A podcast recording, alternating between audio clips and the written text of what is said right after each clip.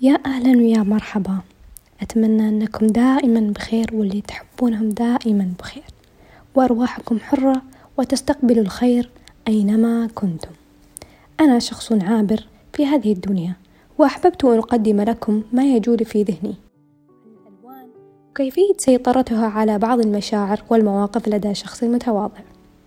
أكرر أتمنى أنكم دائما بخير واللي تحبونهم أيضا.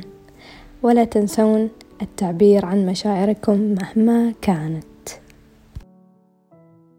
بعد هطول المطر تغسل أرواحنا به وتنتعش من جديد. نستنشق تلك الرائحة المميزة التي نفتقدها لقلة الأمطار في منطقتنا.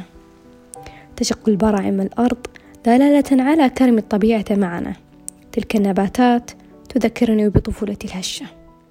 لطالما خفت أن يدعس علي أحد بأفكاره وأن توشم أحلامي تحت ظل أي ظرف كان. فأغلب فتيات هذا المجتمع أحلامهن مرهونة على العادات والتقاليد وكلام الناس بالطبع الذي لا يسمن ولا يغني من جوع. ولكن طالما هنالك بذرة التغيير مزروعة فينا فلنا أحقية سلب المقود عن العاهات والقيادة نحو أحلامنا بكل قوة.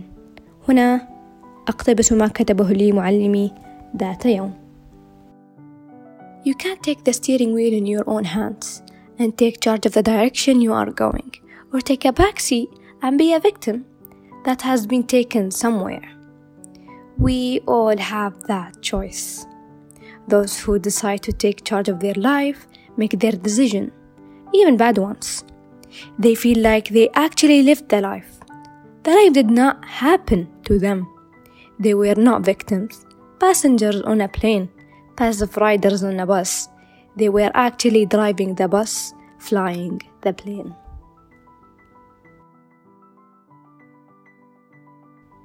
واللون الأخضر يعلمني النهوض بعد الفشل كاكتساح الربيع للخريف دون أي سابق إنذار وصموده في الصحراء رغم شح الماء وقهر الظروف لطالما عبرنا القارات لنرى تلك الخضرة التي تتميز بها الدول الأوروبية. لكي نعيد اتصالنا بالطبيعة فمهما ابتعدنا عنها نرجع لأمنا الطبيعة لأنها من أعطتنا بسخاء دون أن تبخل علينا ولو للحظة. بالمناسبة لوني المفضل هو الأخضر. لذلك قررت أن أستفتح به البودكاست. سأقرأ لكم بعضا من مميزات اللون الأخضر النفسية فهو يمتد تأثيره على الدماغ فهو يدل على العمر اليافع ويساعد على تخفيف الحدة في التعامل ويقلل من التوتر والإرهاق النفسي والأعصاب المشدودة وعادة ما يكون اللون الأخضر مصحوبا بالتفاؤل والإيجابية.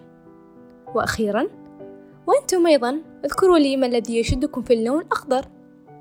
ما هي المواقف التي تسترجعونها قسرا بسبب اللون الأخضر؟ اذكروا لي إياها في التعليقات.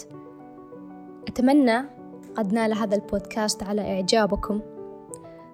كونوا بخير ومتفائلين دوما. دمتم بحب.